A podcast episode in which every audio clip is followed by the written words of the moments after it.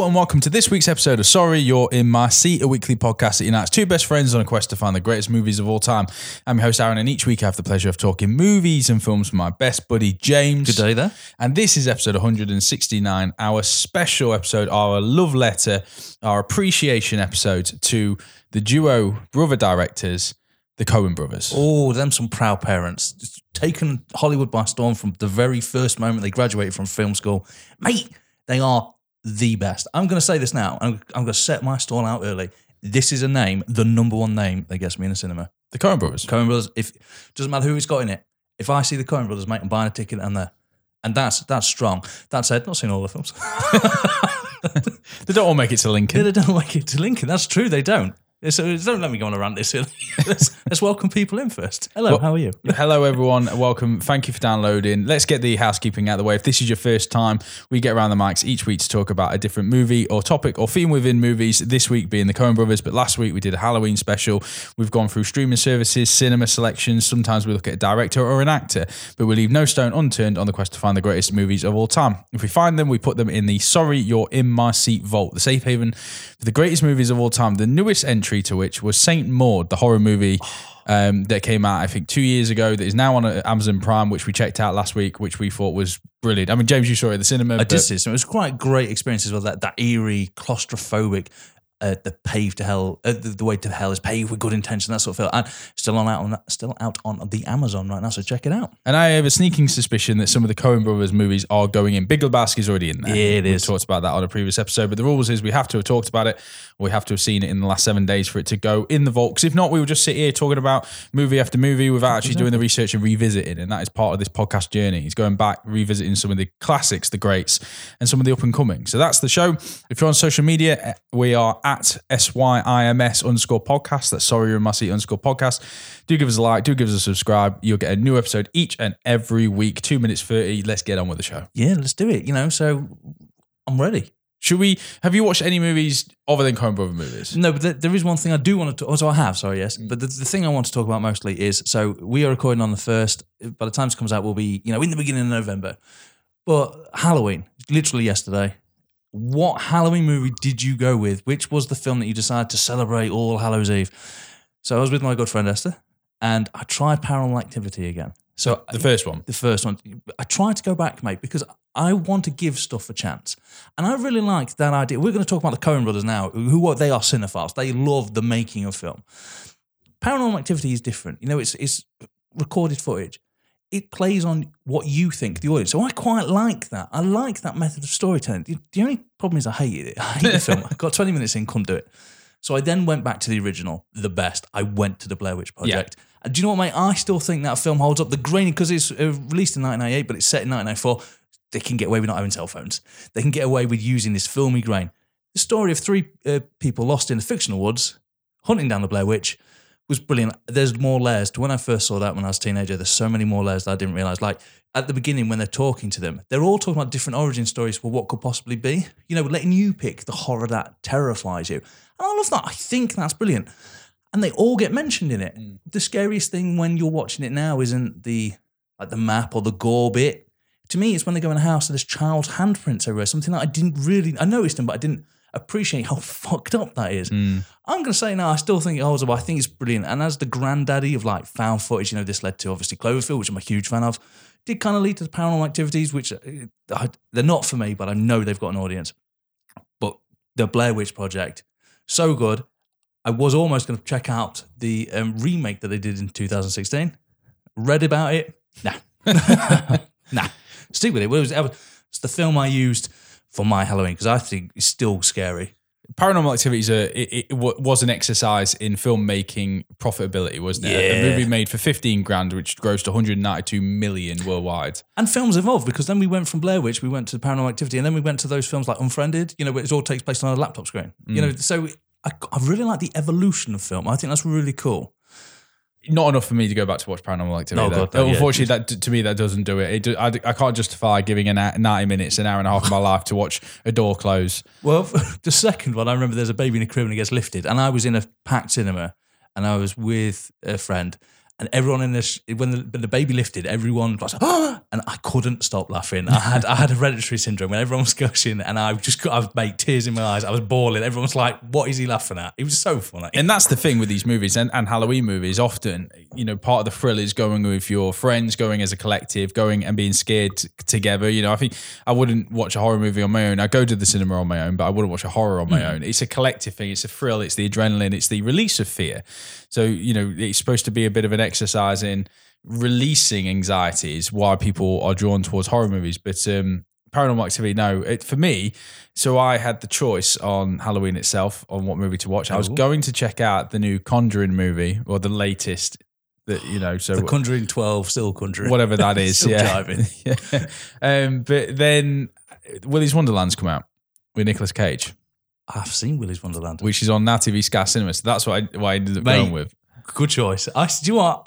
I'm looking forward to I'm good. I'm gonna do it. I'm gonna do it now because I was gonna save it to the end, but we'll do this and then we'll get back. So if you haven't seen it, Willy's Wonderland's directed by Kevin Lewis. It's on Now TV Sky Cinema. Nicolas Cage is a quiet drifter whose car is damaged out on the open road, and to pay for the repairs, he takes on the job as a janitor at a local condemned kids adventure park called Willy's Wonderland. Yep, you, you need Night Watchman for a derelict business. That's need. Unaware that the animatronics come to life at night, the janitor must survive fighting off evil and avoid becoming a human sacrifice at Willy's Wonderland. Obviously. It's a wannabe cult movie. It's a movie that goes out its way to be a B movie. It's inspired by video games like Five Nights at Freddy's. That's exactly what it is. When, when you're watching it, you're just like, I've played this game. Yeah. Yeah, it's um Nick Cage, you know, the man in black, the man with no name, the silent drifter, does what is in his wheelhouse, you know, and what is because Nicolas Cage hasn't really he's not, I wouldn't say he's fell from grace. I think Nicolas Cage is very self-aware of where he is, what he's doing, and what he's saying yes to. I think he's embraced it. Yeah. Because it, because it does come out of the shadows too. Because these films, these are what has lit like the last ten years. But then he'll pop his head off and do like a kick-ass because he knows like the role. He'll go, "Oh, the mentor," hmm. and that's the role he's suited for. But at the same time, I just think he likes to pick these films because he can. Yeah, and uh, I've always put Nicolas Cage, bear with me, next to Keanu Reeves. I'm It- going because- to bear with you for But- now. because I see when I see them both in interviews, they both come across as two people that just love movies. okay, I see There is there is a there is literally an interview of Ke- Keanu Reeves where or he's on a podium. I think he's given an award and he's saying, "I just love movies. I love being in them. I love watching them. I like going to the cinema. I live, breathe. I am movies." And Nicolas Cage to me is that guy. He's Yeah. Nicolas Cage's like thought process, his acting style, his research, what he brings to a role. He only knows. We are mere observers in the world of Cage. We don't know what's going through his head. And sometimes when he breaks down his iconic performances, you find out that, like an onion, there are multiple layers. But also, like an onion, it can make you cry. yes, I've taken that from Shrek. But um, this is his wheelhouse, particularly of where he is now in his career. It is a B movie. It's a wannabe cult movie. Um, it's small cast, small production, low budget.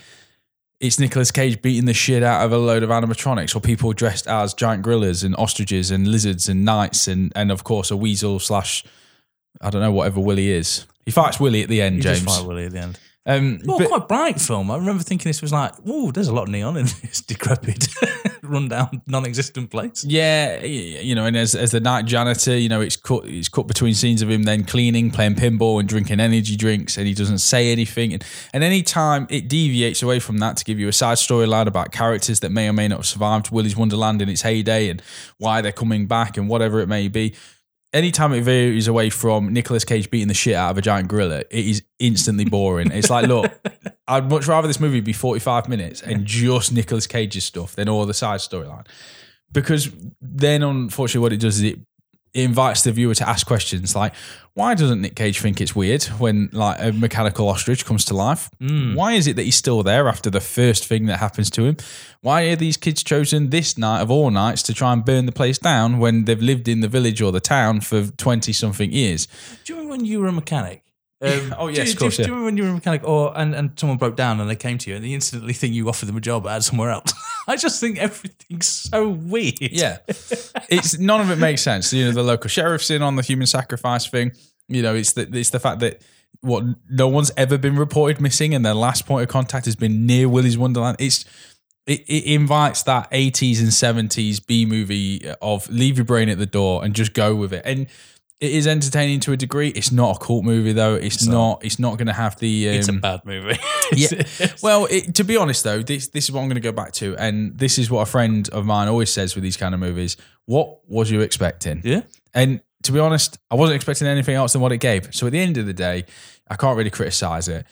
You're right, James. It wasn't Shakespeare, but fuck it, I didn't expect it to be when I went into it. It was what it was. It was. And do you know, what? Sometimes there's goodness in badness. yeah. I mean, do you know what? We enjoyed it's 90 minutes. We enjoyed laughing at it. You know, we enjoyed kind of, we asked more questions than the film gave us answers to. It was like, oh, maybe this, maybe this. There's a bit where, there's a bit where Nicolas Cage, and this, it sounds like a joke, acts more machine like than the machines. There's a bit where his head starts moving around like he's never heard the English language before. Hmm. And I was like, oh, maybe. And I started coming up with this theory. I was like, maybe he's like, maybe he's an animatronic stuck in a human's. But no, no stop thinking. I think- stop thinking. I think what you need to do, mate, is get on Reddit and, and explore that theory with other like-minded individuals. No, there's a, there's there's a there's a place called Hell, James. And it's Twitter.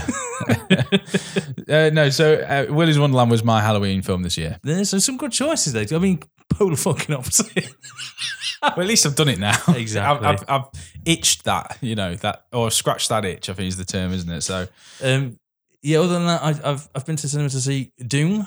Um, oh, I this is going to be a film that so stellar cast, stellar cast. I haven't got two minutes of this because I was preparing it for another week. So recently, I saw the original, and you know the brigade that say, "Oh, the original's best." Remakes don't understand it. This remake is brilliant. It far surpasses what Dune tries to be. Now, I believe that's collection of the time. The problem with the original Dune is so archaic. It stays so close to the source material that you don't care. It's got these voiceovers from people that sound like that they've just you know come out of a coma. It's like the spice. You know, it really irritates me. Luckily, we go away from that. Uh, Charlemagne, Timothée Chalamet. Timothée Chalamet is fantastic and he's leading man A-list material for the future. He's brilliant. Really like Dave Bautista. And um, everyone in it, Oscar Isaacs, they all bring a, a stoic performance that's great in this grandiose epic. And this is a question I was going to ask you as well. It actually feels good because it sets itself up for more. It's part one, Mm. and I wouldn't mind them exploring different places. Caracas, uh, Arcacas, ah, I always forget the name. Anyway, the planet that they're on, it lends to more stories in the future, and it's got this great. And Denis Villeneuve has done a phenomenal job of bringing life to a very campy bad film, Uh, because I do not like the original Dune. Does the remake have Sting in it, James? It doesn't, so you can't win them all. that character's no, no, no, no spoilers. Everyone in it is very good. It's not. It's a very serious film. It very ta- it takes itself to heart. It is literally feudal societies in space, which is kind of what the book is. Really did enjoy it. I thought it was very good. Bit of a wrong, a long run time, but it's Denis Villeneuve. He doesn't do things short. He parts are just artistic. That he goes for beautiful set pieces sometimes. The story is almost singular. There's a shot um, in the middle of the film where there's a quite an important conversation going on. He's in the bottom right hand corner.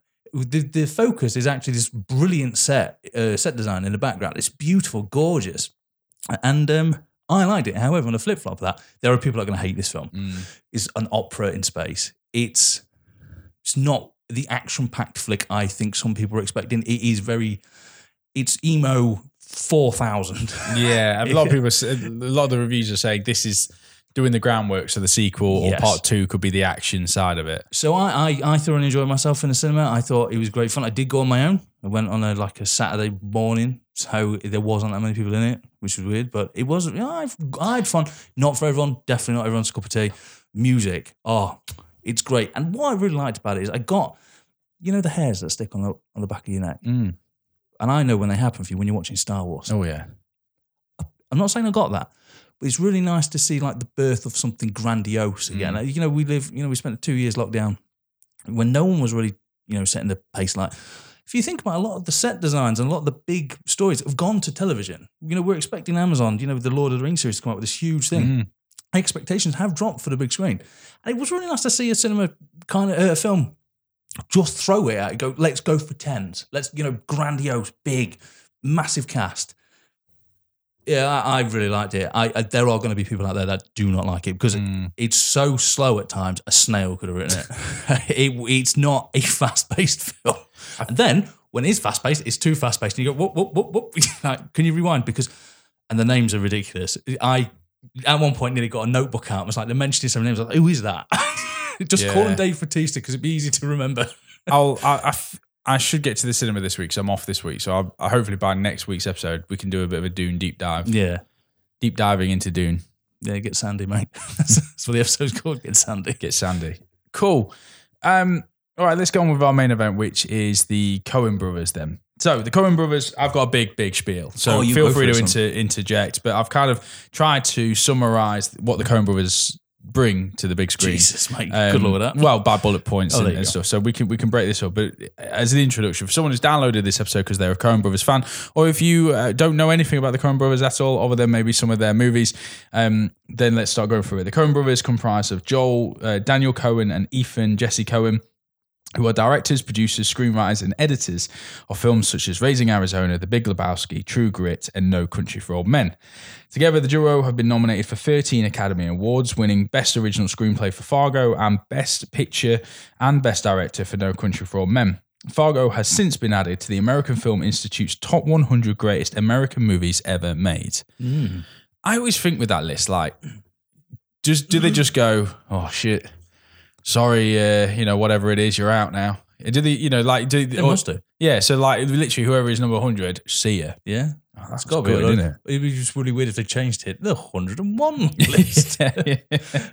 um, Do you, remember, do you remember the original Well, We were going to do that. We were going to have 50 movies, and we thought we'd filled we it a we- like four episodes. Yeah, we can't like, do we that. can't do that. The Peers filmography really is quality over quantity, known best for their ability to hybrid genres, most notably comedy and drama. Films often star eccentric characters, intertwined with storylines, twists, uh, sorry, intertwined with complex storylines, twists, often poking fun at the everyday. Oh, do you know what I love about that is is when they do a complicated twist or a storyline where you like many different threads, and then a lot of the times the threads go nowhere. Mm. Yeah, yeah. I fucking love that. Yeah, that's a huge talking point, isn't Oh, it? sorry, No, no, no, that's good. That's good. Vox magazine often uh, once, sorry, wrote a Coen Brothers film is like watching an inside joke, but you don't know the punchline. Yeah, so I think that's- that's, that's- kind of how it is. In regards to cinematic universes, it's safe to say that there is a Coen Brothers universe, a place where heists, robberies, blackmail, murder, and white Russians can intertwine, a place where no good deed goes unpunished. Uh, characters trying to trick or defeat the system, often without luck. It's a world of ambitious but inept uh, criminals. yeah, and it's, it's, it's it's just every man, isn't it? You can see Yeah. yourself in any one of those characters. Well, most of them. You're not going to see him doing a doing a Marvel movie anytime Yeah, soon. exactly. But you know what? What is really weird, and, and, and this is, you know what? You ready for some hypocrisy? Mm. Who's that actor? Who's that director that you really like and I do not like? Um, there's a film we were going to go see it on Sunday, and I forgot to text you. Oh, Wes Anderson. Wes Anderson. So I'll accuse Wes Anderson of doing. He, he sets all his films in the same place. He'll never do any other genre. You could argue that the Coen Brothers. They're never going to do a spade. They're never going to do Dune, mate. so The Coen brothers are masters of story, underpinning uh, their attention to detail with props, locations, costumes, and scores. Whether that be the vivid red blood on snow, the purely white cowboy in a dusty saloon, or the beige dressing gown of a hero who drifts through town like a tumbleweed. yeah, Like painters, the Coen brothers use colour to, to denote humour and sunny landscapes for prosperity, whilst also saturating scenes to black and grey to add drama. Shown most noticeably through the Ballad of Buster Scruggs, of which the palette changes to the, to the context of the movie. Mm. Ballad, Ballad of Buster Scruggs is going to be one of the movies that I'm going to talk about a lot in the Coen brothers bit because that to me is like them showing off. It, it- and and I and it it probably doesn't make my top three. It's a wild card. It doesn't make my top three on the on the basis that it does feel the most showy, the most oh, get it. movie that they've tried to show how good they are. But It- it- that could be the mechanics of the six parts to the film. I think it's a testament of love to kind of the process of filmmaking. So, you Mm. know, like I think what it was, it was Netflix giving them a bunch of money, and I reckon they were just like, just do it, Mm. just whatever you want to do, just do it, just so we can sell the Coen Brothers thing. Yeah. And they chose something that was quirky, you know, that- something that was off the beaten track. It was all every, it was every Coen checklist, wasn't it? Yeah. If you look at that, I mean, you, the, you know, the first opening part, the Tim Blake Nelson's character, you know, in the pearly whites in the dusty town, you know, you've got then the, the Tom Waits prospect, uh, prospect, uh, you know, with the sunny landscape until he's double crossed, and then it goes grayscale right the way through to the final act where the color literally drains over 15 minutes as you understand what that last act of that movie is all about. It's the that movie really is a kind of I, it's like a dissertation piece. It's like you've done all the hard work, but this is the one I want to get graded on. The Coen brothers also maximized their skill with cinematography, setting films in open locations such as Middle America or towns off the beaten track. to help world build and add context to their characters. So it's all about the wide shot showing landscape and then the central middle shot of the character, often looking out over that landscape, which gives you the idea of volume, of depth, but also gives context to those characters. Think of a character like Frances McDormand, you know, in the snow, looking at a, you know, a body or a car crash. You're looking at Frances McDormand, not the crime scene. Yeah. The way that they shoot and choose to shoot their movies is is iconic. Um, shots of characters engulfed by surroundings and environments the environment around the character is much and is as is important as the character as uh, the character themselves. So as I say, cold snow, and, uh, uh, the cold snow and brutal landscape, or whether it's the south and hot and humid landscape, or whether it's a desert which is vast, open, and deadly. Often, the magical trick in this, though, James, is you're working with Roger Deakins as your Yeah. cinematographer, which is a kind of long-lasting relationship that they have in their films. They found each other quite early on. I think they'd done like maybe one film, but as soon as they did a film together, that was they would they were partnered forever. Yeah. Well, for twenty five years, I think, and it, they they love they lot love their mate. And what, what Roger Deakins often brings, other than those gorgeous sweeping landscape shots, are the use of, and I'm going to butcher this, I believe it's Chircaser lighting. Oh, me. the idea of um, using shade to dramatize certain scenes, most noticeably in a movie like No Country for Old Men with Anton or um, Javier Bardem's character. Often you think of the scene when he's talking to Woody Harrelson and he's lit by a lamp, and it, the shadow makes the gun he's holding seem huge because of the way that it's shot, low camera using shadows. So the two together help to add shade, create tension, create drama. And Coen brothers also dance with dialogue, bouncing rhythmically between characters such as Brad Pitt in Burn After Reading or Tim Blake Nelson in The Ballad of Buster Scruggs. But that's juxtaposed with the silence or the um, or the monotone of characters like Javier Bardem in No Country for Old Men or Tom Waits in The Ballad of Buster Scruggs. Often one being comedy, one being drama. So they'll infuse that in the way that their characters speak. What the Coens master um, repeatedly, better and probably more consistent than anyone else is suspense. Suspense the audience is uh, conscious of, such as Anton flipping a coin in a in a gas station. Suspense we're unsure of, such as a baby being stolen, um, or a gun being waved around in a bowling alley, or suspense we didn't even know was there and we were supposed to be suspenseful about, such as Brad Pitt hiding in a cupboard only to be shot by George Clooney Jesus Christ. there are they are the masters of suspense, which adds to that drama. Going back to the comedy, my final point before we break down the films, we talk about our top three, is the use of comedy in Coen Brothers movies. It's dry, it's simple, it's occasionally immature, but it's often perfect.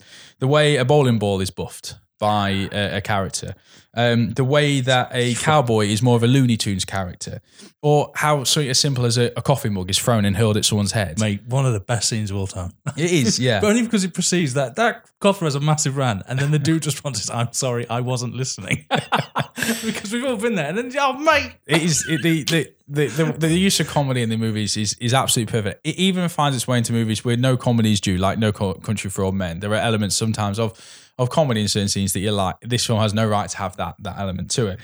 But that is the magic and the mayhem of the Coen Brothers. Is this ability to dwindle together uh, scripts, dialogue, and locations with ensemble casts. So we talked previously about directors that can handle the ensemble. Um, you know, Wes, Wes Anderson, like him or dislike him or his style, can handle an ensemble cast pretty can. well. You And sounds they- like Dune does it very well with Denis Villeneuve. and they all buy into it as well, especially with uh, Wes Anderson because they all come back. Yeah. you know, even if it's for a short part, like um, Bill Murray. You know, can you do a bit part? I just want you to pick up a phone in a hotel.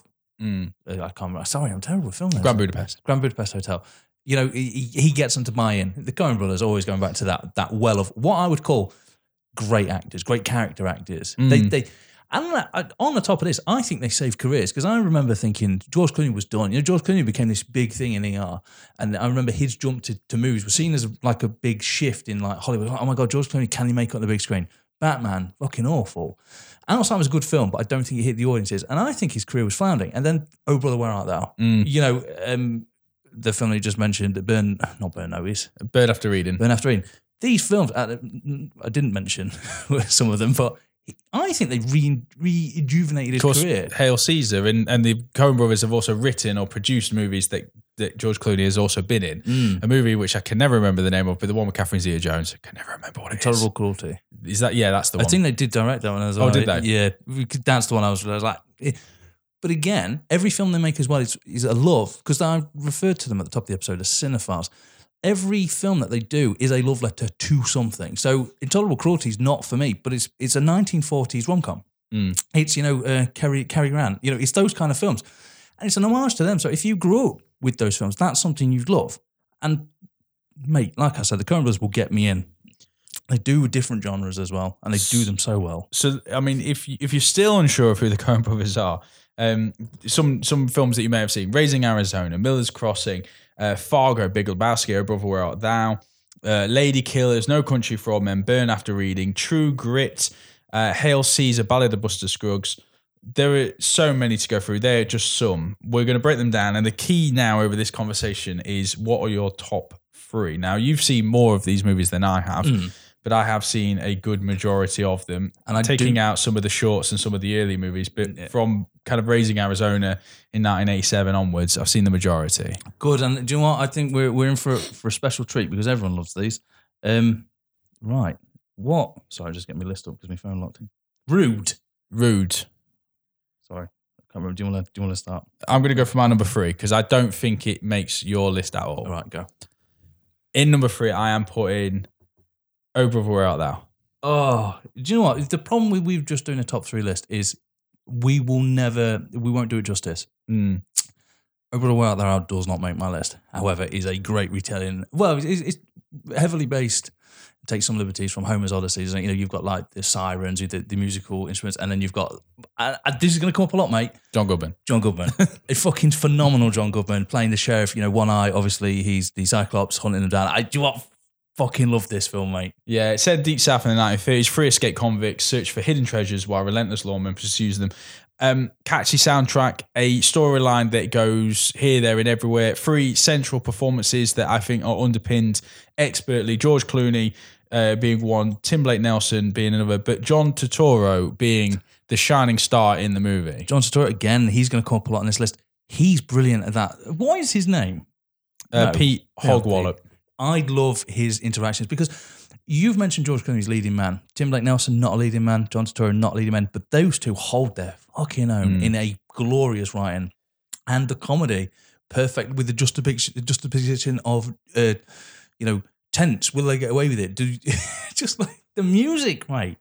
Oh, I just memory lanes right now. it's uh, nominated for two Oscars. This one was. It is for me a wild. It, it started off as a wild card because the film came out in 2000. I didn't see it in 2000. I saw it much much later, knowing who the Coen Brothers were. It was probably after I saw movies like No Country for Old Men and started working through the back catalogue. Mm. I remember the poster vividly. I remember George Clooney on the poster and just thinking, I've been hurt by George in Batman and Robin. I think I was on a. A, a break from George for a while Don't in the, in the No early would blame you. 2000s. Um, and it went back for this, and just all the way through, as you say, the music, the 1930s feel to it, the kind of the hot South, you know, the the humidity, the Dapper Dan hairstyle stuff, the fact that in the third act it feels like it loses itself completely with floods and hangings and all sorts of stuff that just do not make sense, but do in a ni- nice wrapped up movie. It's over the top. It's eccentric. It's characters that are abstract. You know, in in the way that they look, the way they talk. There is miming that is so obviously not them singing, Yeah. it- which makes it brilliant and comedic and doesn't detach you from the movie. It actually sucks you in even more. I really like this movie. It was hard. I, I- I think there's a movie in your top three that I replaced with this one because at the end of the day, when I watched this, I went in with no expectations and loved every second of it. And it's rare a movie does that. So I had to put it in based on reaction alone. There are probably better executed movies. Miller's Crossing was very hard not to put in my top three. I think that's a beautifully um, crafted drama. But this, there was a feeling after watching it, quotable. The so- I think I had the song in my car for fucking months after this. I put it Yeah. on like a tape or no, on a CD. Um, yeah, there's just something about this. I wanted a pair of dungarees, like denim dungarees, after this movie. Mate, it's great to hear you talk about such passion as well. You had a big smile on your face when you're talking about that. I can't disagree with anything you said. It is not on my top three, but this is one of the most important, not important, but one of the hardest lists I've ever had to do because I've seen the majority of the Coen Brothers films and I love the majority of. There's only two I really don't like that much. So this was difficult. What the two you don't like? I don't like Intolerable Cruelty because I didn't grow up on 1940s rom coms, and I'm, I think everyone's with me. The Lady Killers, because that was shit.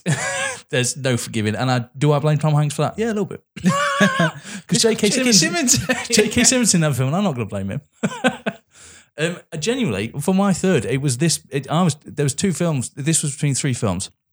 The problem was my three films. I set out my stall early. When you get to meet me, you know, I'm pretty much all about these three films. So Barton Fink was going to make my list because it's the first film I ever saw that made me. It was so brilliant. Barton Fink, he's, he's got writer's block, and then his next one over in the hotel, kind of played by John Goodman, invades, and it's dealing with that. You know, trying to write something with this irritating like situation. Uh, Burn After Reading, I think, is an underrated masterpiece. I think it's phenomenal. And it, why do I think it's phenomenal? Because at the end, when J.K. Simmons is getting a report about what's happened during the movie, and he's just like, I don't fucking know. He's like, I hope we learn our lessons. I mean, I fucking don't know what they were, but I hope we learn our lessons. They're all brilliant. George Clooney's so over the top, brilliant in this. You've got Brad Pitt kind of playing an idiot, like which was a different role for him. And then you've got Frances McDormand, it- it- sensational as she will always be, and the number one standout. But those ultimately didn't make my top three. My number three, 1987's Raising Arizona. Yeah. So, uh, Hi McDunnough is a repeat criminal, a repeat offender. I'm going to do that and I apologize. A convenience store robber who meets police officer Edwina, Ed, after she takes his mugshots. Over time and repeat arrests, Hi comes to fall for Edwina. Oh, that's nice. He learns that Ed's fin- uh, fiance has left her and proposes to Ed after being released from prison. He's, he's a reformed man. You know, he won't do it. He won't do it again. Hi goes straight, and the two try for a family. Unfortunate, Ed is infertile, and they cannot adopt due to Hi's criminal history. Luckily, a local furniture magnate called Nathan Arizona has Quint spawn, and Hi and Ed become jealous and steal one of the babies. At the same time, two of Hi's former criminal associates break out of jail and hide in Hi's home. One of them's played by John, John Goodman. Goodman. Yeah. Um, to add to the drama, the couple are hunted by Leonard Smalls, a bounty hunter from hell. And what I love about this film is is the amount of bollocks that people go into. So Hi has a Roadrunner tattoo on him on his arm, and so does Leonard Smalls. And they're like, maybe it's Leonard, maybe it's uh, Hi's like conscience running after him, but no. Standout scenes, mate. A scene where the two criminals rob a bank and they go, "I'm going to count to hundred, and I'm going to come back to see if you're counting." And they drive off and they realize they've forgotten the baby. then it cuts back to the scene and the guy's kind of goes, Oh crap, they're not coming back. And he sees the car coming back. Everyone wants to steal the baby. It's brilliant. Frances McDormand's in it. Um, do you know what, mate? This is brilliant. Holly, uh, Holly Hunter, who I always, I always annoys me. She never gets the credit she deserves. I fucking love Holly Hunter. Uh, She, she. I remember watching The Incredibles and all the way through that movie, being like, "Who is the voice of the mum?" And it was doing my head in. and that is the testament to she's not in enough things. um, and Nicolas Cage in a standout performance. It, it- this is top two Nicolas Cage performances. Um, this and probably what he won the Oscar for Leaving Las Vegas, but this is top notch. Nick Cage. He's playing like the dumb criminal. Great storyline. Lots of different storylines. Again, ultimately don't matter to anything. It's a great film. The problem is, is look for it. Go out there, Raising Arizona. It's a comedy and a very good comedy. It is though going back to that synopsis I said at the beginning, where it's the comedy that you don't know whether to laugh at Yes. or be offended by. They are stealing a baby. They've stolen That's your baby. hero. Yeah. Like, um, yeah. it- it's I, this didn't make my list because I wanted it to. It was the first when when I think Coen Brothers, it's probably actually always the first film I think of with the Coen Brothers, and it's so early in their career as well. yeah.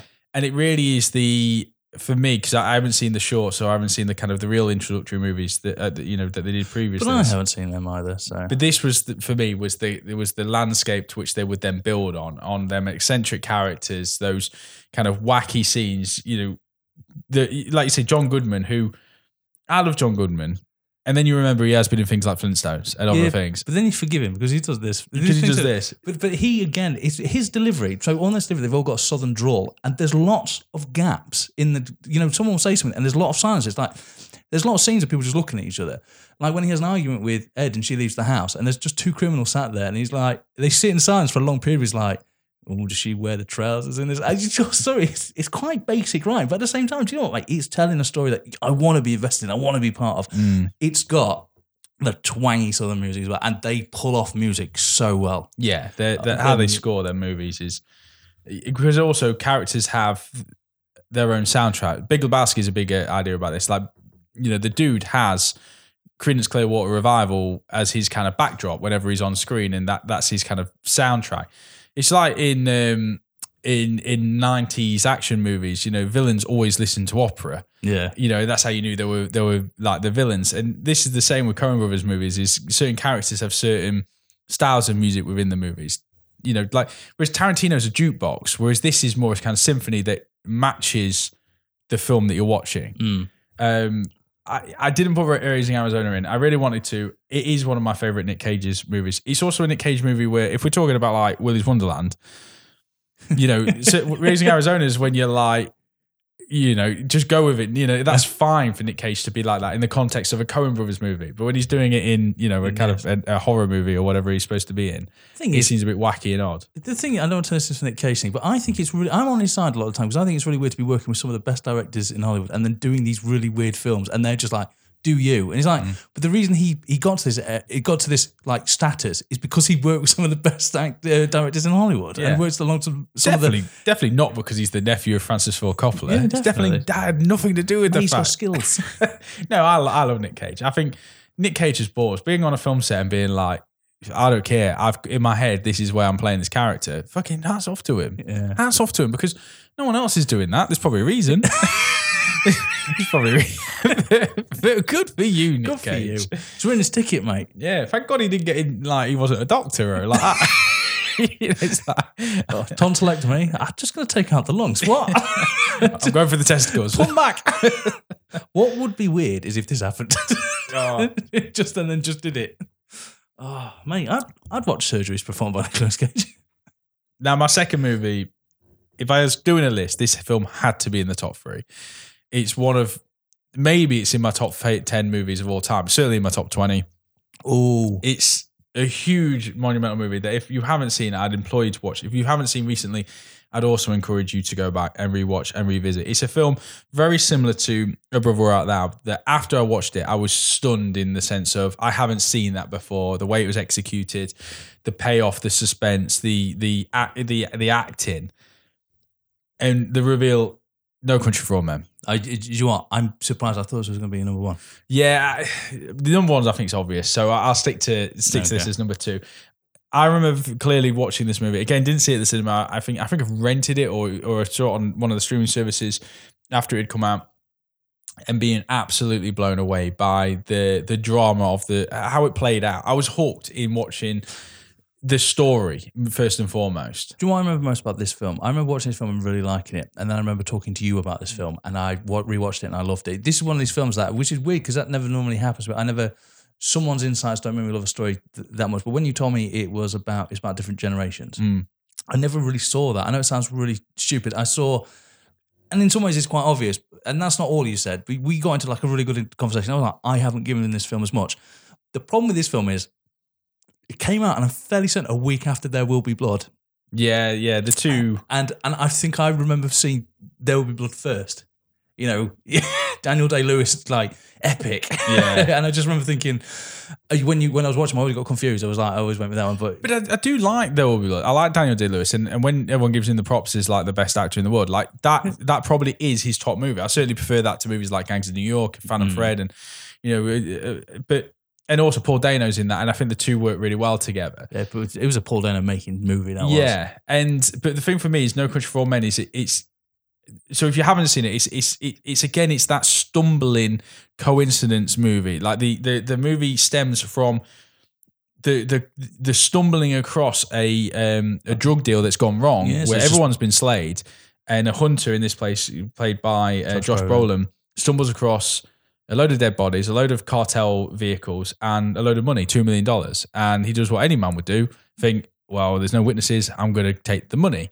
You know, he lives a kind of simple life, doesn't know what to do with that money. What he doesn't realize, though, is that a hitman has been sent to retrieve the money. This place, in this case, played by the frightening Javier Bardem as Anton. I think this is this. So I always like to think of the Coen as star makers. Uh, Javier Bardem was a good actor, but this film propelled him Yeah. to next level. And he doesn't hunt with a shotgun, mate. He doesn't hunt with anything. He hunts with like a farmyard killing. You know, he, he's he's terrifying in the fact that he's got like a weird haircut. Yeah. and he's kind of just like an everybody, like a bit of a weirdo. He he's he's just a psychopath. Yeah. Like you say, he's got a cow prod that's used to kill cow, cows. So he's using his like fucking do everything. Yeah, he's he- fucking resourceful. he's killing he's killing uh, police with it you know he is he is a savage um merciless killer on the hunt for josh brolin throw in the mix you've got good Woody Harrelson. You got good Woody Harrelson. You know, a reoccurring conversation we've been having over the last few weeks is what Woody Harrelson do you get on the day? In this case, a very, very good Woody Harrelson. You also have the veteran Tommy Lee Jones in this movie, um, kind of really being the the. I'll get to it at the end of it, but the the summation of the movie literally has the last scene. I think this is his, his magnum opus as well. Yeah. I mean, don't get me wrong, Volcano's pretty high up there, but I think. he did play Two Face as well. Oh, I forgot. Do you want, mate? I've, I've sound like a twat now. but No Country for Old Men for me is it was uh, uh, you know the the it was just a gritty movie where I didn't know where it was going because and that's the that's the beauty of the movie. It's so hard to explain that when the movie the premise of it is someone accidentally stumbling on a situation that they should not have been involved in and now your story takes place in the aftermath of that where it goes is a complete blank page and can go anywhere. And that was the excitement of this movie. You know at any other time you would have seen the shootout or you it would have led to the shootout. This movie takes place in the aftermath of a drug deal gone wrong. And what happens when the person stumbles across the crime scene you would take the money yep. you know, and and intertwined with that, as I say, this relentless. I often think if you had the Terminator chasing you, that's one thing, Arnold Schwarzenegger, but he don't run. Whereas I think Anthony, uh, uh, so Anthony, Anthony in this played by um, Javier Bardem. Javier Bardem, much more frightening to come Yeah. after you. There's a scene in it where he's talking to a guy at a petrol station, and he's saying, "What's the most you've ever betted or wagered on flipping a on a coin uh, on a coin toss?" One of the most tense scenes ever, and expertly pinned down by the fact that he's eating seeds and he puts the wrapper on the table, and there's just this silence as the wrapper expands and gets louder, which is the tension of the scene. You know, the longer the scene draws out, the more tension filled it is. It's just a, one of the most memorable moments in the movie, and nothing happens in it. When you say that, though, that sounds like it's not an interesting movie, but it is. It You is. say, the It's most so interesting thing. But but don't tease us. What happens to the rapper? Yeah, yeah. no, I'm not going. Not going to what happens the row. But no, uh, the whole and then the whole movie crux is on Tommy Lee Jones's character is the sheriff, who's meant to be the kind of John Wayne character, who at the end of the movie holds his hands up and is like, I don't want to do this. I can't do this. We can't do this. We've moved away from the sheriff riding into town and, and you know rounding up the villains. There are psychopaths out there. There are villains out there that are hell bent on you know murder and and you know and and, uh, and money and drugs and whatever it may be. And the, you know the the common man has no place in this scenario. And then the movie just goes to black, and it, it's just a gut punch of a film. I remember at the end of that movie being like, shit. And, and no, no wonder that you know it, it won the Oscars that year because the, you know, you, you say what you want about uh, There Will Be Blood, and um, you know, which I think Daniel Day Lewis did win an Oscar for. This to me was certainly the superior movie around Yeah. that time. Oh, he is. He definitely. I just remember at the time I was getting him confused. God, he was scary in that movie. He was, and I, I, I the points. Josh Brolin barely speaks in this film. And that and that the haircut as well is another thing. Now I know Fargo the TV series wasn't directed by. I know they produced They it. produced it, and I think they had it, but again, it, but, but, uh, Billy Bob Thornton's hairstyle in that. he wanted to have a childish haircut, didn't he? Yeah. He wanted like a haircut that you couldn't take seriously. I, I love that. Um, oh, what a great film! I genuinely thought this was going to be number one because I know it's an excellent film. And Yeah. do you know what? Today's the day that it's probably going in the vote. So this this is this is the best movie they've made, but it's not my favorite. That's Yeah, I think the- that's a I think that's how I'm going to summarize it. See, so I've obviously got two films left because that's how top three works. But I, I'm, I'm a bit worried because I think my second is your first one, so I don't want to mention it because then you won't have anything to talk about. So So your number two. See, I reckon I reckon your your remaining two are Big Lebowski and Fargo. they are because everyone knows me. So eh, honest, those three aren't any different. Mm. Um, so is one of them? Yeah. Is it? Is your number one that? No. Oh, cool. I'll talk about that then. Yeah. Um, my number two is Fargo by Mm. 1996, starring Frances McDormand, William H. Macy, Steve Buscemi, and Peter Stormare. Right. You just talked about Anton. Until Anton came along, the most, the, the biggest psychopath in the film I'd ever seen was Peter Stormare because he's fucking diabolical in this film. he's he's off the chain. He's not. He's like the opposite of Anton. Like he doesn't not feel emotions. He feels them at like a near Neolithic, like dialed up to twelve way, like throwing people into wood chippers. Yeah, that scene is particularly fucking over the top, isn't it? Uh, Jerry uh, works for his father, uh, father-in-law at a motor uh, motor car dealership. Uh, basically, Jerry's father-in-law is very rich. Um, Jerry, however, is drowning in debt. So, inspired by a mechanic that works for him, who's a, a former criminal, Jerry employs two criminals to kidnap his wife. So what he does is he says the ransom is going to be for 80, but then when he relays this information, it's more. So he's trying to screw over criminals. He's trying to screw over everyone. Um, it turns out that one of these two kidnappers is, uh, kidnappers is a seriously deranged criminal who enjoys the killing. But the biggest high point, hot on the trail, is the heavily pregnant Marge Gunderson Yeah. uh, a folksy police chief, uh, police chief that is smart and all types of lovely. Mate, she is the best. She, these, she's the cop she wants. I go, oh yeah. Yeah. Frances McDormand is so good, and this film is set in Minnesota. It's where they came from. It's a love story to the state. It's brilliant. She stumbles across the murder, but and she's heavily pregnant, which I really like because it's just it's just different. It's just different. It gives her an excuse to stay out of the action, but she kind of like meanders through this case, but solves it brilliantly. Like she's like one of the best detectives, but in a folksy manner where she's just like, oh yeah, There's that there's that scene where she's like she's looking at the crime scene, and I think I said this earlier, where it doesn't show you the crime scene, it shows you Looking her at it, looking at it, and she goes. So what's happened here is the car's gone off the road. There's been a murder, and this happened, and it just goes to the other deputy, and he's like, "Yeah, Yeah. Fucking brilliant. And this film game too. So this film's responsible for real life deaths because this film ends with Steve Buscemi uh, hiding the money. So basically it's all about double crossing and screwing everyone over. William H. Macy trying to pretend that he hasn't done anything wrong whilst he's getting interrogated by and I don't like William H. Macy, and this is a top performance from William H. Macy. Do you like H Macy? I'll never forgive him for Jurassic Park 3. I- I don't mind Jurassic when, Park mate, 3. He phoned it in so bad, he fucking used internet dial up. he was so fucking behind on that film. He, oh, yeah. But he, he, he said, did he, when he when he got on set, like- it was that much of a shambles. This is the one where he threatened to kill someone, wasn't it? On on Jurassic Park Three. was it? Yeah, he. I think one of the uh, like cameramen or so He threatened to kill because when he got there, you thought it was going to be like Spielberg's Jurassic Park, and it was such a shambles. And they were rewriting the script and Oh, yeah. rewriting scenes. And he's like, "I'm I'm going to go get my gun and murder someone." And uh, the police turned up and everything. Hey, calm down. It's only Jurassic Park 3. I know. um, so Fargo is a fantastic double-crossing piece about criminals, police, and a guy trying to remain calm at all times. Absolutely fantastic performances. Frances McDormand's magnum opus. She will never. Oh no, Nomadland's a big actually I said that, but it's not. It's uh, three billboards from three uh, billboards. That's yeah. probably the magnum. Do you know what? Until then, this was a magnum opus purely because it's a the folksy charm in a in a, film noir, like a noir set in like the snowy Minnesota. It, it's different. It's so different. It's hmm. brilliant. The idea that Steve Buscemi hides the money, but then is fed into a wood chipper by Peter Stormare, who I always thought was he's your favorite bad actor. But in this film, he is actually very good. You know, he gives a very hammy but credible psychopathic feel. Um, Fargo celebrates the normality. It also celebrates the everyday life. When a great scene where Frances McDormand meets an old friend and he thinks it's a date, it's just awkward. And you sat there as an audience member going, "I wish this scene would end." It's almost as awkward as the scenes where people are fed into a wood chipper. Um, Steve Buscemi's character dies, leaving money on the side of the road that's buried in a pile of snow. Lead and because Fargo again when they play with the narratives, opens with these are based on real events. And it's not. It's all a lie. It's fictional. It's the Coen Brothers saying, that it- you know, spinning you a yarn saying you'll believe this, but it's not. It's all fake. Japanese tourists, about 12 of them, uh, not just Japanese tourists, but I remember the famous one being two Japanese tourists, have died from exposure because they were out there searching for this uh, two million pounds that was buried on the side of the road. Real life. It's just it's really weird.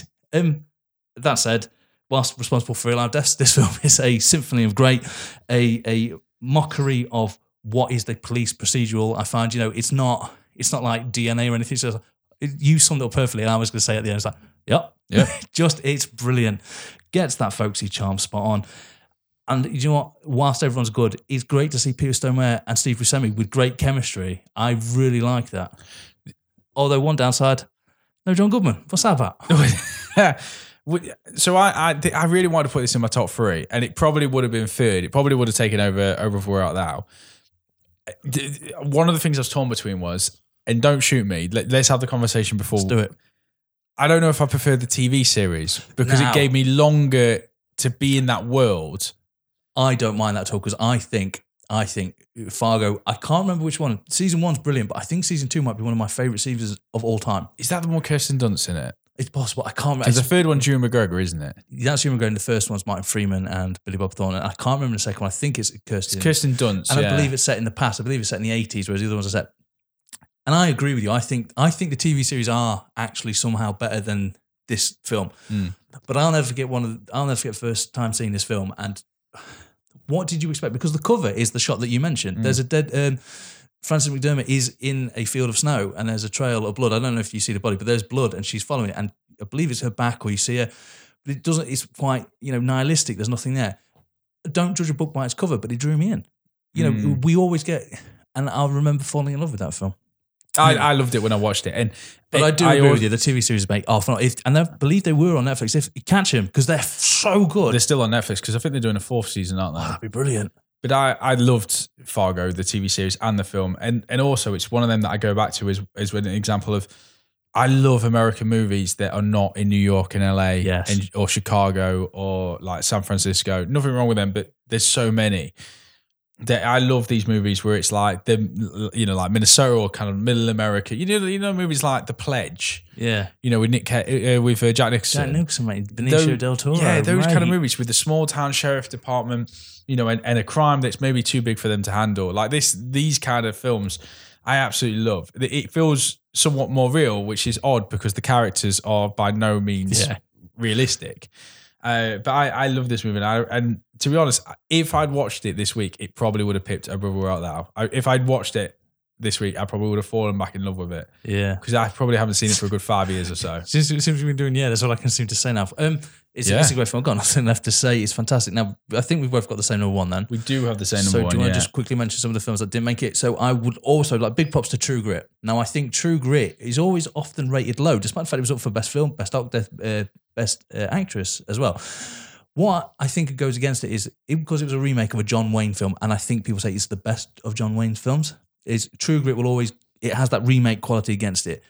I, however, adore True Grit. I think it's phenomenal. I think it's brilliant. I think the performances from Josh Brolin, only in at the end is brilliant, but it's your main star, the actress name I brought up the other day. Again, I haven't got that notes with me. And um, Jeff Bridges are phenomenal. Jeff Bridges as the old calculated old timer, you know, the old shooter in the, in the modern world where he comes up against Matt Damon. And Matt Damon actually giving a shit is really good. You know, I'm on a Matt Damon high after last week when I was when I saw it. I like Matt Damon. Um, fantastic, but but she's the knockout performance. She was so good. Um, I reviewed that film with Woody Harrelson in it. Anyway, True Grit's fantastic. I've also seen um, Serious Man, which I really liked at the cinema.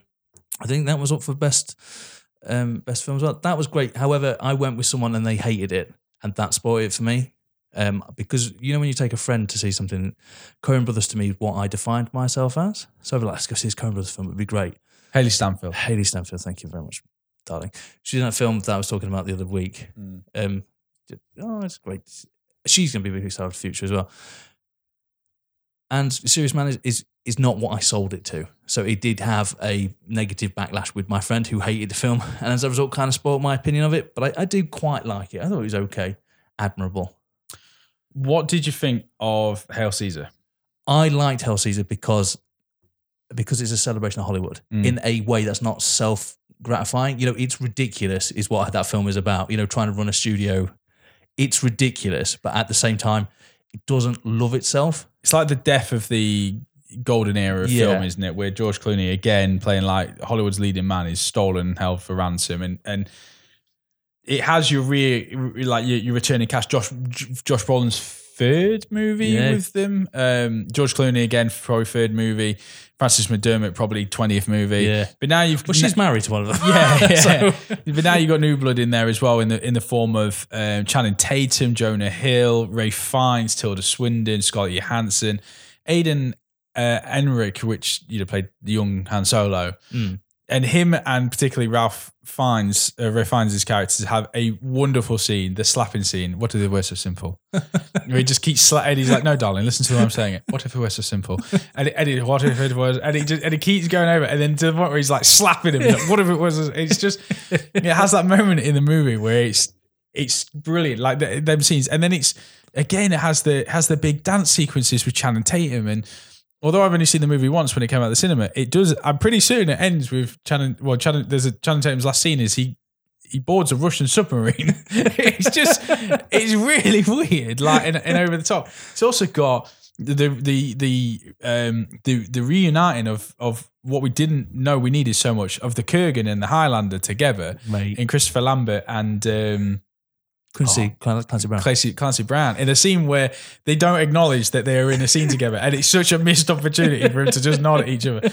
Scarlett Johansson, you know, coming in there as well and, and lending, you know, it's like it is like Wes Anderson you know, movies where you know people want to be a part of these big ensemble casts, even if it's for a scene or a, or a, or a very small part. You know, again, Tilda Tilda Swinton being in this movie, Jonah Hill. It's just, I liked it. I think it was. It's not. Don't go wrong. It's never going to be in the top three.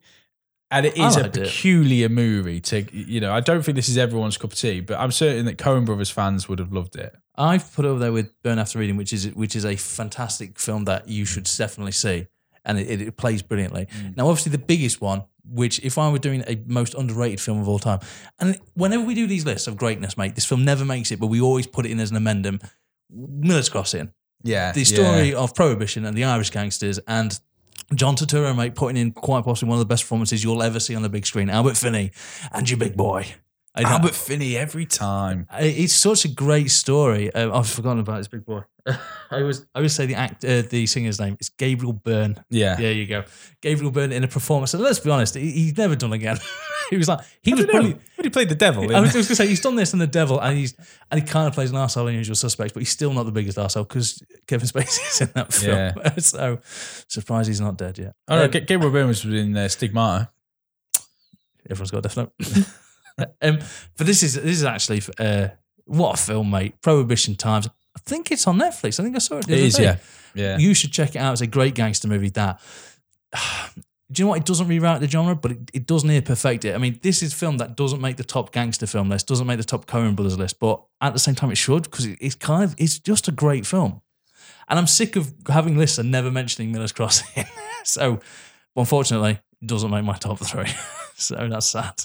There, there's a movie that I've always wanted to watch, and I don't know why I haven't because it's right up my street. Yep. And it's the Oscar Isaacs, Inside. Karen Mulligan, um, John Goodman, Justin Timberlake movie, Yeah. uh, Inside uh, Llewellyn Davis. I've seen it once. I actually can't remember that much of it. I do remember liking it though. Obviously, Oscar Isaacs really for me came on the scene after probably um, what was that uh, that AI movie that he did? I don't know that one. No, Ex Machina.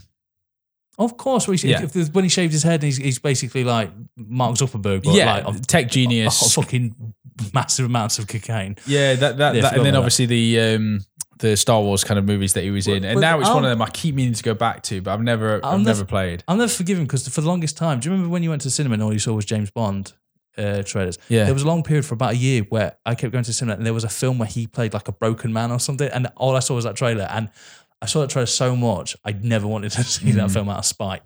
so I still never seen it. Um, I'm sure he plays a gangster or something. Um, yeah, it's, it's a good film. I think you would r- rather enjoy it, as I recall. I think there's obviously we touched on the Lady Killers as, Uh, it's not good. it, but it should have been. It should have been. I, I don't mind Tom Hanks. Tom Hanks is a bit bland for me. And the one thing you've got to argue is he is not bland in this film. He gives the Coen what they want. I don't think it's Tom Hanks' fault. It's, a a i- remake as well, isn't it? It is a remake of the from Lady Killers. From an Alec Guinness film. So Tom uh, Hanks is in the Alec uh, McGuinness role. Um, it should have worked. What it is, is I believe they're committing a robbery and they need this lady's house. So they basically become workmen in this lady's house and then kind of like she foils them. It should have been cool. It should have been funny. Should have been great. It really wasn't. Had a great cast, but no, baby. I'm sorry. It was shit awful. Yeah, I didn't. Uh, I didn't enjoy it that much, and, and Tom Hanks does outstay his welcome in it because it's that southern draw that he It has. It's just a bit, out, you know. But he- Um, you know what? He gives it. He has a go. Ballad of Buster Scruggs, that we talked about numerous times, is, is probably the last one before we reveal the top one, which everyone probably already knows. It, I, I do think Ballad of Buster Scruggs is a an exercise in filmmaking. Yeah. There's so much to. You, we could do a whole podcast on it. I think we have talked about it previously on our Western episode. God knows when that was, but you know the the way that it's split down, the you know, the way that it plays out is almost like um, Greek fables. You know the the way that it you know the the the way that your title character is in the first act, and then it slows down with the middle acts with the prospector scenes, and then it's not really got too much action in it, but it's violent when it wants to be. It's ensemble to fucking massive levels. Liam I- Neeson's in this movie. I was gonna say I've always find that the uh, James Franco parts gets downplayed. I love that, but it was like first time. Yeah. I just think I just I loved that one. That you know everyone's got a favorite. I think that might be my favorite. It- oh, but then again, but then again, fucking what's his face from Harry Potter? Harry Potter's brother. not brother, step brother. Yeah, is plays the guy with Harry Melling. Is Harry that his Melling. name? That's not his name. His name's Muggle. He's fantastic as well. Do you know what? I've got fond memories of this. Yeah, I, I really enjoyed it. I've watched it twice, and it's the kind of movie as well where you can watch like half of it because it's so interspliced. Um, I actually really like the the uh, traveling. Uh, I think it's like part five or, or whatever it is the the kind of the the migrating town.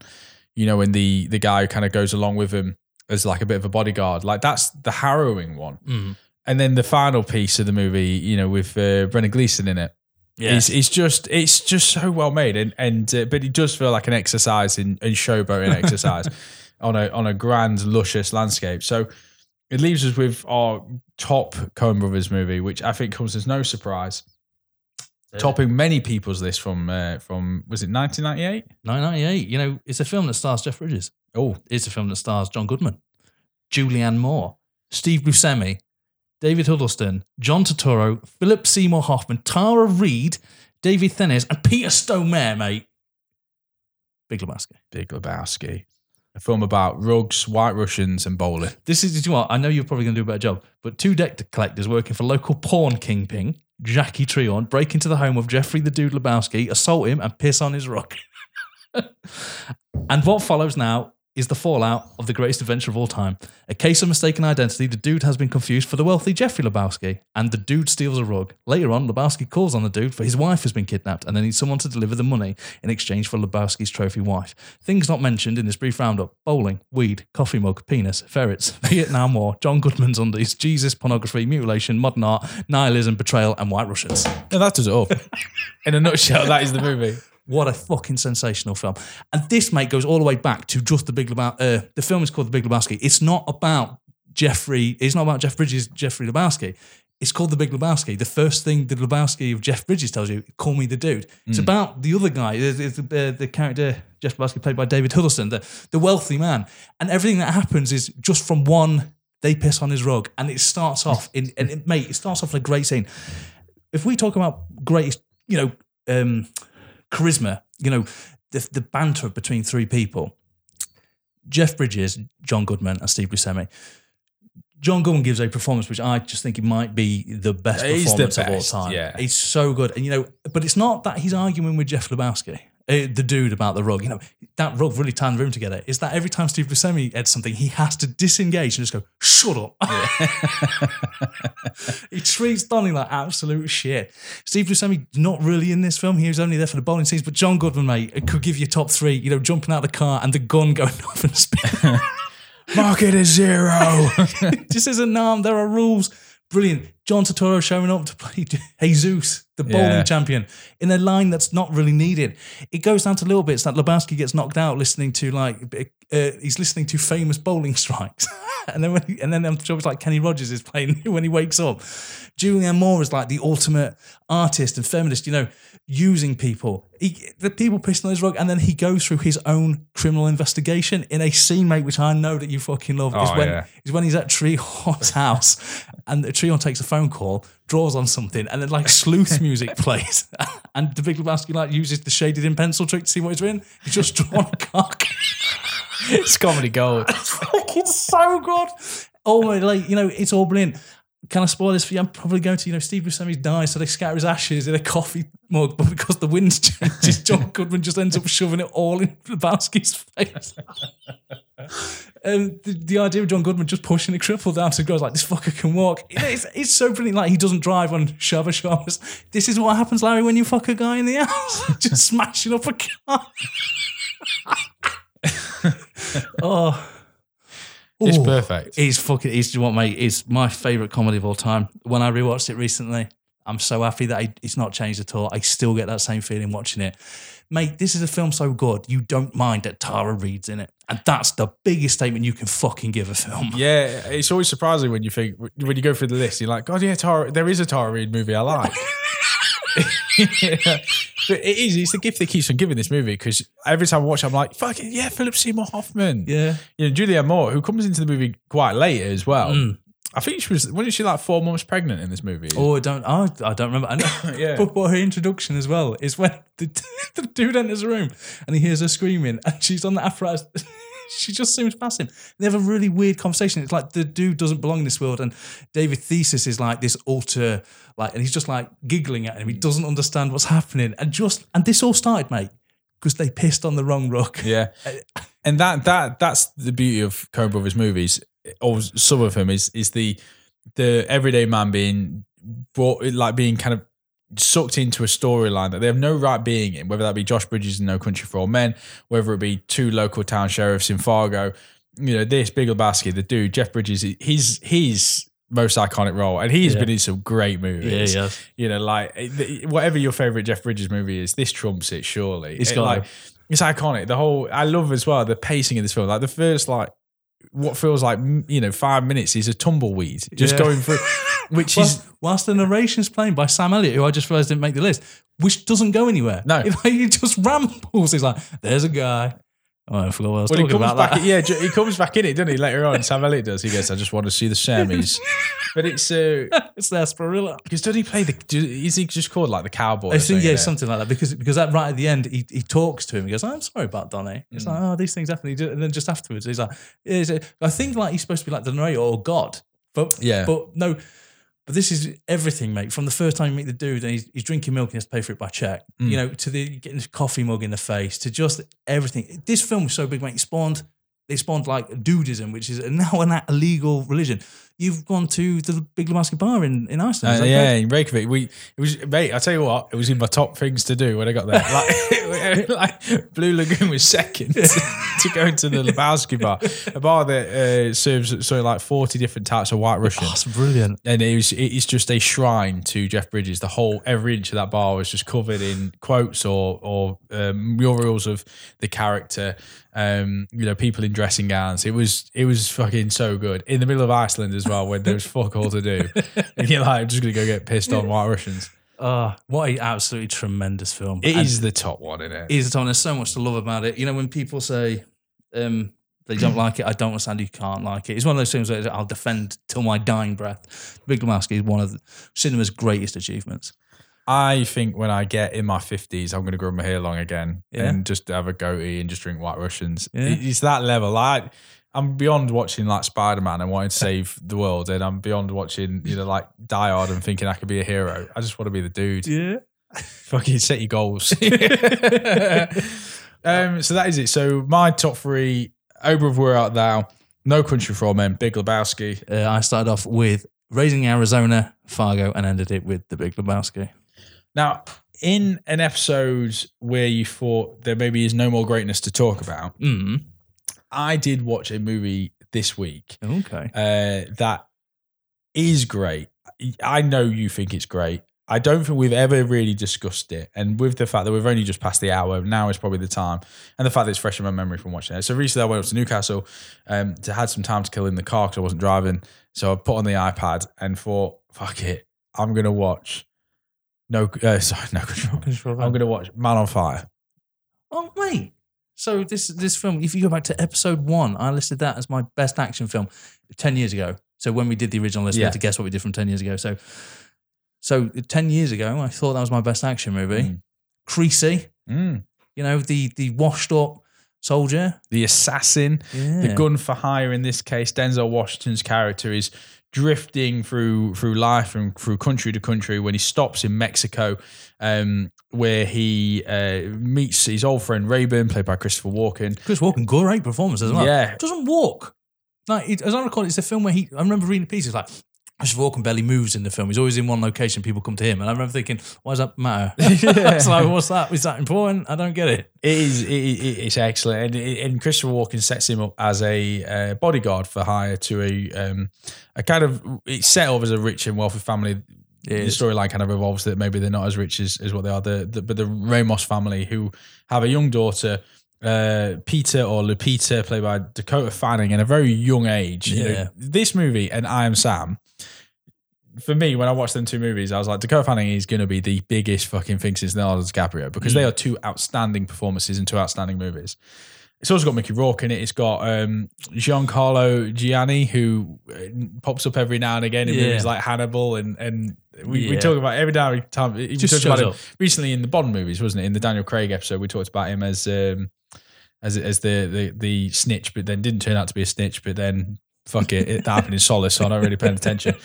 But, um, it, it- so the whole set, the whole premise of the movie is Denzel Washington is this alcoholic who's um, maybe not as sharp and as skillful as he used to be. He's cold. He's you know he's got no one in his life. He's somewhat suicidal. He's got a bullet with his name etched on the side of it, and he falls you know for the little girl that he's protecting because she is undoubtedly adorable. And what the movie does brilliantly is the it's a two in a two hour twenty movie. The first hour there is no action Mm. it really has to get you in the mindset of why Denzel Washington's character Creasy is connected to this little girl, and it and it and it basically says you're gonna wait for the action because you need to understand the relationship that them two have. They go through the paces of him teaching her to swim fast. It goes through him. I love that because that that was something like like the whole idea is like the gunshot. She Mm. the reason he sees her at a swimming meet, and I think that's how the friendship starts. It's like he, she doesn't win. It's like because you freeze at the gunshot, you're scared of it. It's like he sees it, and because he's like an assassin, or you know, he works. You know, it, how do you pronounce this? In the shadows, you Mm. know, doing doing dirty things and mean things. Is that it sets you free? So she kind of learns that, you know, and then that plays out like later when she hears a gun gunshot, she doesn't free. She, you know, she it's like releases her to Mm. action. That's really cool. Yeah, the, the whole thing is, I, I was surprised watching it because it was one of the films where it's been long enough that I couldn't remember all the nitty gritty details of it. Mm.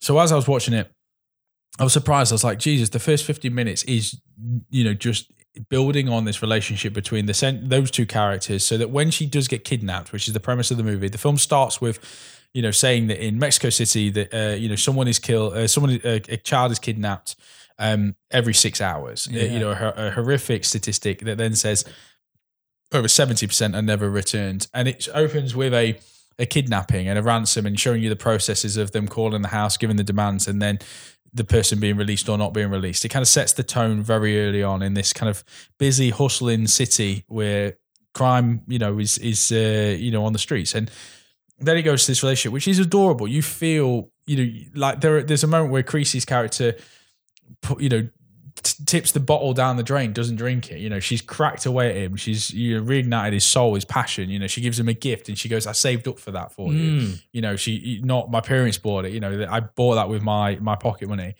And there is a beautiful scene with Christopher Walken, Denzel Washington, and and um, and uh, very young Dakota Fanning, where they share that moment. And it's heartbreaking because you know what's coming next. She's Yeah. going to get abducted, and um, you know Denzel Washington's going to get shot, shot multiple times, and then the movie fucking spins on its head, and it's and he wakes up from the from the from the the kidnapping, and he's like, "I'm going to kill everyone associated with that kidnapping." Yeah, because she dies, doesn't she? She- well, She dies. As far as he's aware. Oh, as far as yeah, yeah. So as he wakes up, Chris Walken's character is like she's dead. Yeah. because again, then there's a secondary storyline about, and we're spoiling this because they're all on this podcast. If the movie's over ten years old, then you should Yeah. have seen it by now. But um, yeah. So the the, the drop goes wrong. So the, the the kidnappers ask for five million. They say put it in this location. Then there's a shootout at that location, and there's this kind of secondary storyline about well, how did that? You know, is it corrupt officials? Is it that That's the, what I you recall, know, the- yeah. is it that the gang are actually trying to double cross him and then the kidnapper calls up and he's like, You fucked up. One of my guys got shot in the crossfire. You're not seeing your kid ever again. Goodbye. Hangs up. He's like, This is business. It's not personal. The police you fucked up. because the police want the money, don't they? Because they're almost as corrupt as the people. See, something like that. Yeah, It's, well, or- it's been a very long time Yeah. All the seen it. kidnappers are police. You know, like the, the bit when Creasy um, uh, kind of notices something's about to go down is because he sees the police block off a street. He's uh, so he kind of he, you know his assassin uh, spider senses start tingling at that moment. But so you got the side storyline about well, what happened, what went wrong, who's behind it all. You know, Mickey Rourke's in the movie. Oh, maybe he's a villain. Um, but the, the essential part of it is that. Maybe he's just melted because he's in Mexico and he can't move. But then it's that then it's that scene of of Denzel Washington just being like, "I'm going to kill anyone." Like it don't matter if if you're associated or if you know anything about it. So calm, isn't he? Oh fuck it! And then he goes to the gun store and he just buys like every gun and a rocket launcher, and you're like, "Shit's about to go down." There's 60 minutes left of this movie, yeah. and it's just brutal, He is brutal. relentless, savage, like- creative as well. Like some of the ways, like you know, that he does things Yeah. is, is weird. It's got the alternative ending, which I won't talk about. If you on the DVD, there's an alternative ending. It ends differently. well, it does. It, It, ends exactly how you think it ends. it, it, it is it is brilliant in the sense that he works up the ranks by you know kind of going after the corrupt police first, who give him the next lead, who give him the next lead until he gets to the top guy. You know, the Daniel, the man on the other end of the phone, who you know, which what makes this film so fucking deep cuts is it's like a movie like Eight Millimeter. Do you remember Eight Millimeter where Nicolas Cage at the end finds the bad guy and the bad guy's like, "What did you expect? Yeah. You know, I'm just a bloke who lives with his mum." it's like it's like the the, the the kind of gimp mask, like the one that like beats them and Yeah. everything. He's like, well, what did you expect? Yeah. Yeah, he's like, he I'm not a monster. Looks Well, his a mum. monster, but yeah. yeah. Whereas, and in this, it's like the guy is just a guy. It's like it's just a business I set up. We kid, we kidnap people, we steal money, you know that kind of thing. It's like it's- it wasn't personal. He's like, fuck it, it was personal to me, Gorge. He starts shooting up everyone. Yeah, he does. Oh man, it's so good. Really like how it's edited as well. It's got like what I would consider. do you Remember, I know you know this. 1996 The Rock. You know that editing, that quick, you know, flash, rotating camera. It's a movie that Michael Bay thinks he makes. Yes, it wants to make. Yeah. it's it's a very stylish, and I believe that randomly will use subtitles, but for no reason. Yeah. which is like, what's the name of the bear? It's like, what is the name of the bear? Mm. it just comes across the screen for no reason.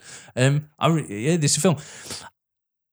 I'm gonna stick by it because I'm a big fan of my decisions. When I first saw this film, I was blown away because it's called Man on Fire, but I didn't know anything about it. I liked the fact that it was set in a place that I didn't know.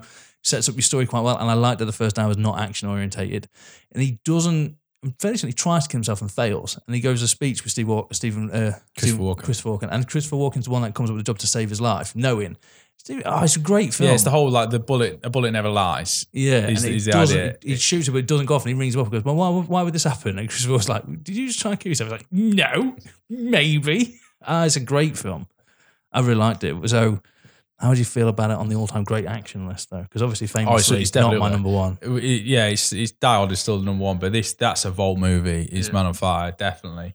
Um, just thought I'd bring it up while it's fresh in my memory because I'm I'm on this like last week I talked about um the uh the little things, the small things, whatever that movie was. Yeah, Denzel Washington, another. And it was like, that's not, it's not the home run that I thought Denzel was going to give us. So I went back and had to kind of reset the balance with a film I know he's excellent in. Tra- I probably would have watched Training Day as well. Or Oh, any number of great Denzel films. Well, there's a film on Netflix I keep watching, but I keep getting interrupted. So I'm only, you know, when it's on, you continue watching. I'm only six minutes into this 140 minute film or however long it is.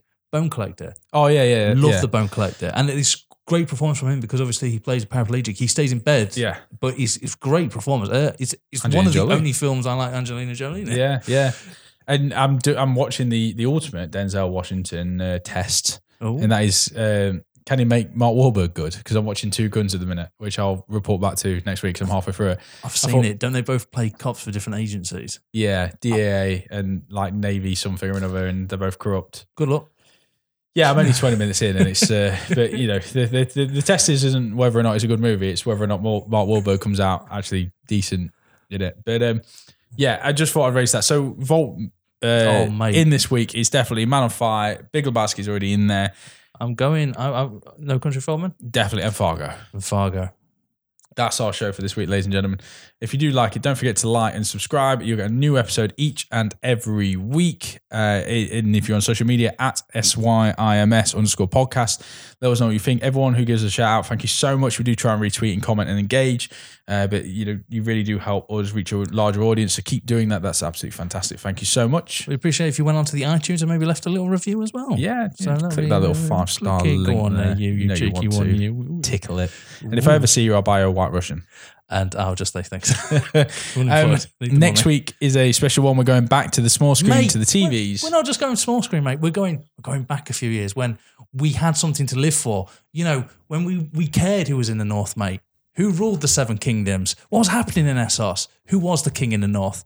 We decided to take on Game of Thrones because we figured it's been long enough that Hmm. it's a great time to revisit the series that famously killed interest in the Game of Thrones spin-offs with its final series. And also in 2022, early 2022, the offshoot House of Dragons trailer's just released. So we thought we'd give the Gandhi, Hmm. give it a go. Time to return to Westeros. yeah, the fire's probably settled by now. Yeah. So it's a good time to go back, revisit, do a deep dive into Game of Thrones for our next episode, which is going to be fun. It's, uh, it's you know, we talked about doing some smaller screen stuff. We did our top five TV shows about eight weeks ago now, which um, was think- really well received. So, If you think about it, this was a. Oh, we'll talk about it next yeah, week. did make the top five, like. did mention it. Yeah. Barely got mentioned because of its end. but uh, but we're going to do that next week. So that's going to be fun and interactive. So we'll put some stuff on social media. So thank you so much for downloading. If I don't see you later, good afternoon, good evening, good night. Goodbye.